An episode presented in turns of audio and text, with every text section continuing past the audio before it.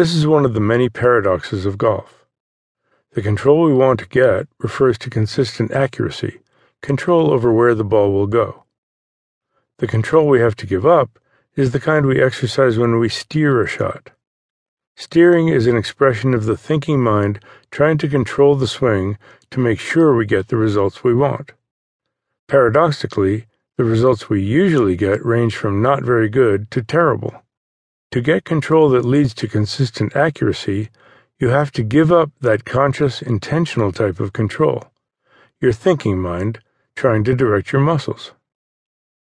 Here's a little exercise that will help you differentiate between the two types of control. On a blank sheet of paper, sign your name the way you would a letter or a check, but very large.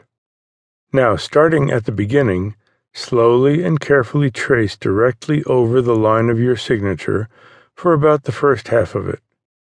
Here are your special instructions. Be careful not to go off